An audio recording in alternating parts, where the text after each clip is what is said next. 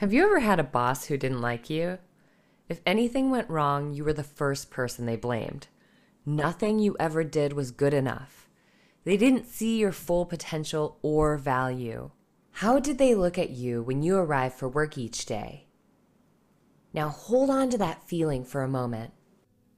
Now let's compare it to having a good boss. These people are eager to support you to meet your full potential. A good boss is excited to see you, and that relationship makes you want to come to work each day and give it your best.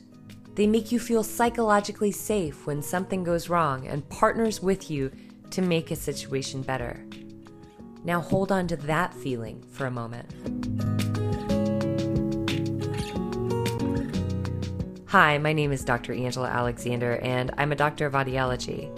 You are listening to the Between Two Ears podcast, where I talk about listening and hearing disorders in ways you may have not previously considered.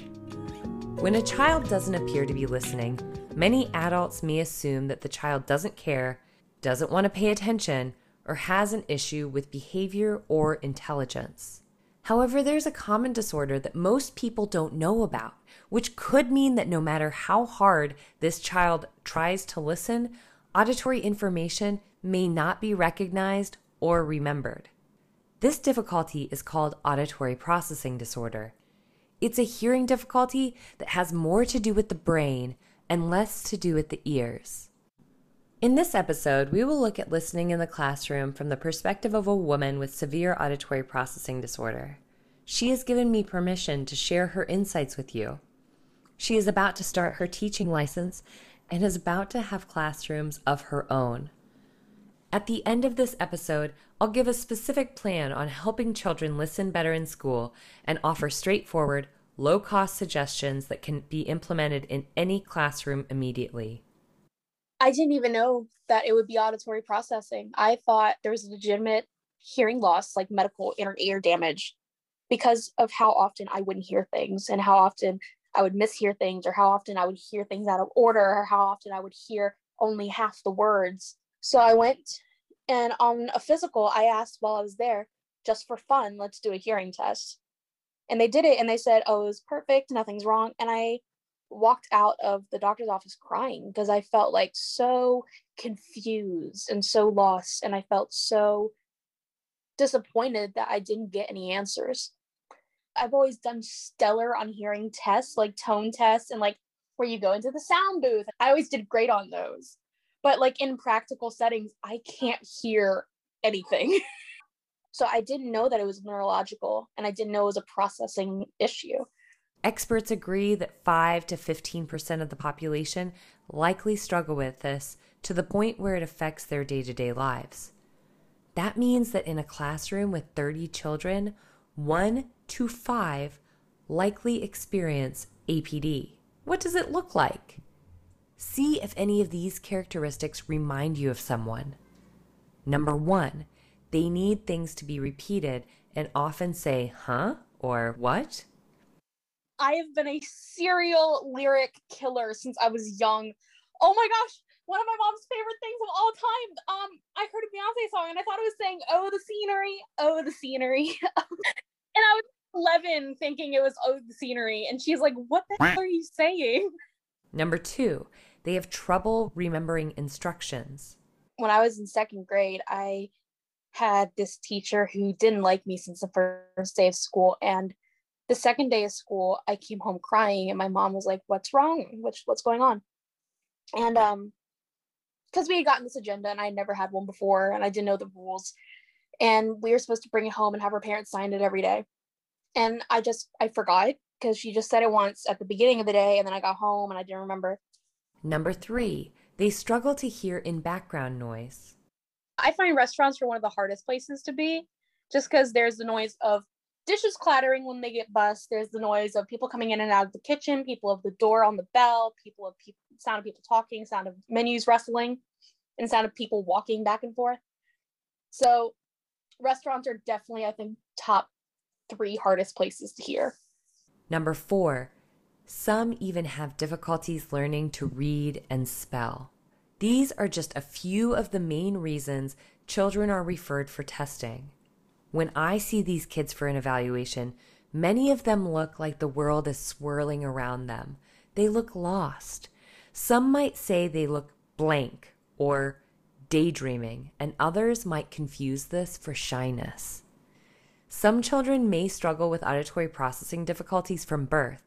Others may acquire it over time after multiple ear infections, traumatic brain injury, or alongside any type of neurodivergence such as autism, ADHD, or dyslexia.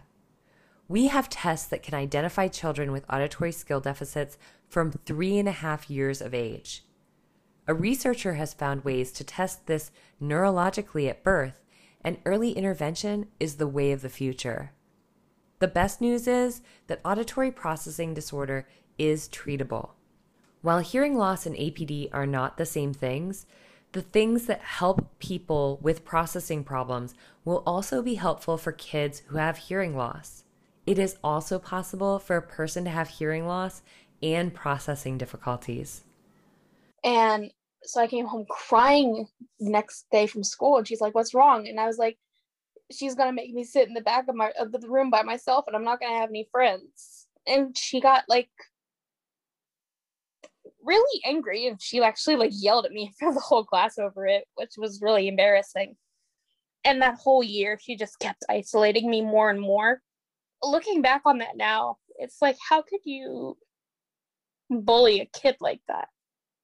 She got mad at how quickly I picked up like the ASL version of America the Beautiful that we were doing.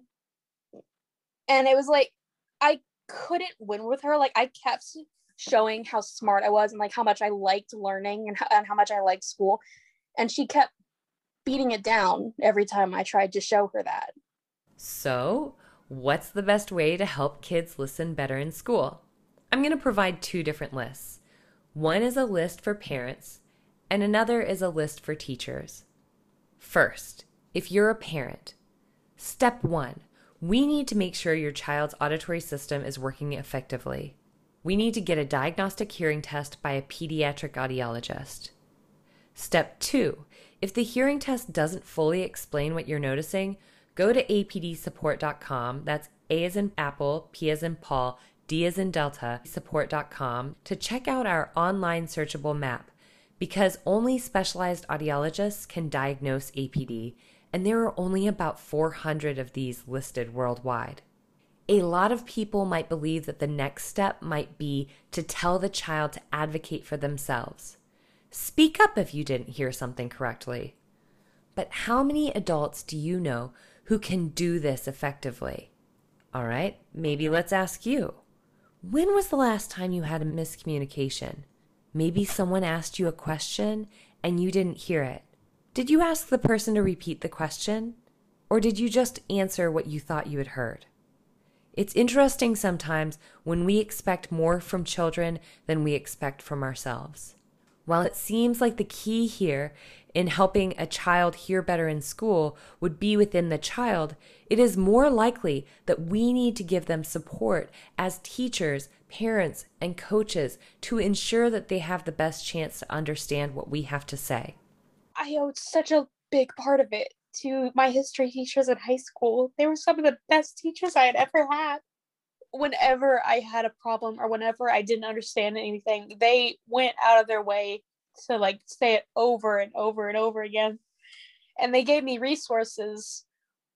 They gave me videos to help me remember it better. They gave me extra time before and after school because they saw how much I loved it, and they didn't want me to lose that. And I don't think a lot of people realize how much that extra energy means. And I feel like if I could continue that same tradition of seeking out a love of learning, then it could help so many people. And I feel like that's really what I'm meant to do. In order to come up with some suggestions, I decided to ask real parents of children with auditory processing disorder to tell me things they had seen a teacher do that had been really successful. And I'm going to give you a few sound bites here before providing you with another list of things that you can provide a teacher. Listen to these 10 tips. My child loves teachers who make learning fun and engaging. My child's teacher compliments him every time she notices he does something that's hard for him. She celebrates with him.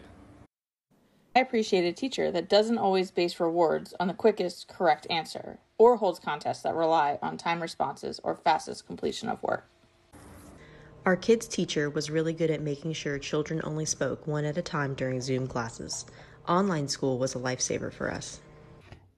When teachers are patient about having to repeat themselves. Give my kid a listening buddy in class where they don't get in trouble for talking if they need extra clarification on instructions. My child's teacher always turns on subtitles when they watch videos, and it's really helpful. When a teacher is aware of their rate of speech, it's easy for them to forget that what they are saying is new for children and to speak too quickly. Slower can be better sometimes. During in-person classes, the teacher was really good at noticing sources of noise in the classroom and making them quieter or removing them altogether. For example, she put little chair socks on each leg of the chairs so they didn't make noise when they were moved across the floor. And last but not least, I wish my kids' teacher understood that APD is a legitimate difficulty. I think that it is important to let kids have some degree of freedom in their life, but at the same time, you are their parent. Letting your kid go out into the world and be essentially co-parented by up to 9 people that you don't know is, I can imagine it's being so terrifying, because at the end of the day, that's what teachers are. They are basically co-parenting your kids. And so for those 9 hours a day, 5 days a week, when you're not with them, they are. And so you have to know who those people are. I'd like to end with giving you 3 things that we should remove from our day-to-day language to be more accessible and understanding of children with APD. The first one, instead of saying, "I'll only tell you this once," maybe you could say, "Do you need me to say that again in another way?"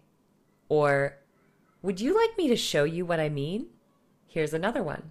Instead of saying, "You aren't listening," which reinforces the narrative that children with hearing difficulties are poorly behaved, maybe you could make sure you have the child's attention before speaking by getting on their level and being aware of background noise. Here's another idea. Instead of saying, "Use your words," I'm not sure any child has actually responded to that thinking, "Oh, hadn't even thought about it, my words, amazing." You instead could ask, "Can I help you figure out what you're needing right now?" Now think back to that analogy that I used at the very beginning of this podcast. The difference between being a good boss and being a bad boss is as simple as a shift in mindset. But the resulting product and experience is completely different. To be a good teacher, you must be a good boss. The greatest factor in success for a child with auditory processing disorder is the attitude and understanding of their teachers and caretakers. And listening to this podcast is a great step in the right direction. I feel so lucky to have been able to talk with this woman that you've heard interviewed through this podcast. And she's just embarked on 3 months of auditory training with me to improve her auditory processing abilities. And I want to thank her for her ability to just be really open and honest with me about her experiences in school and how auditory processing affected her. She was just diagnosed with this right before the pandemic by another audiologist, and now I get to walk that journey with her to see how her life might improve from here, and also what she can do to help students in her future classrooms.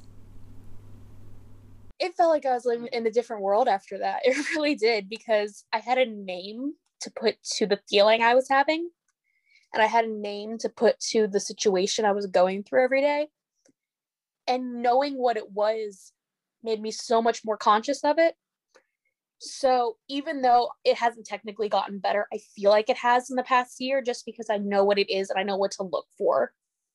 It makes me want to seek that treatment, just because I feel like, I don't feel like it's damaging my life, like actual damage. I feel like it's causing frustration and causing so much time wasted, but I want to be able to go into things a little more confident that I'm not going to come across as ditzy just because I commit the sin of hearing something wrong.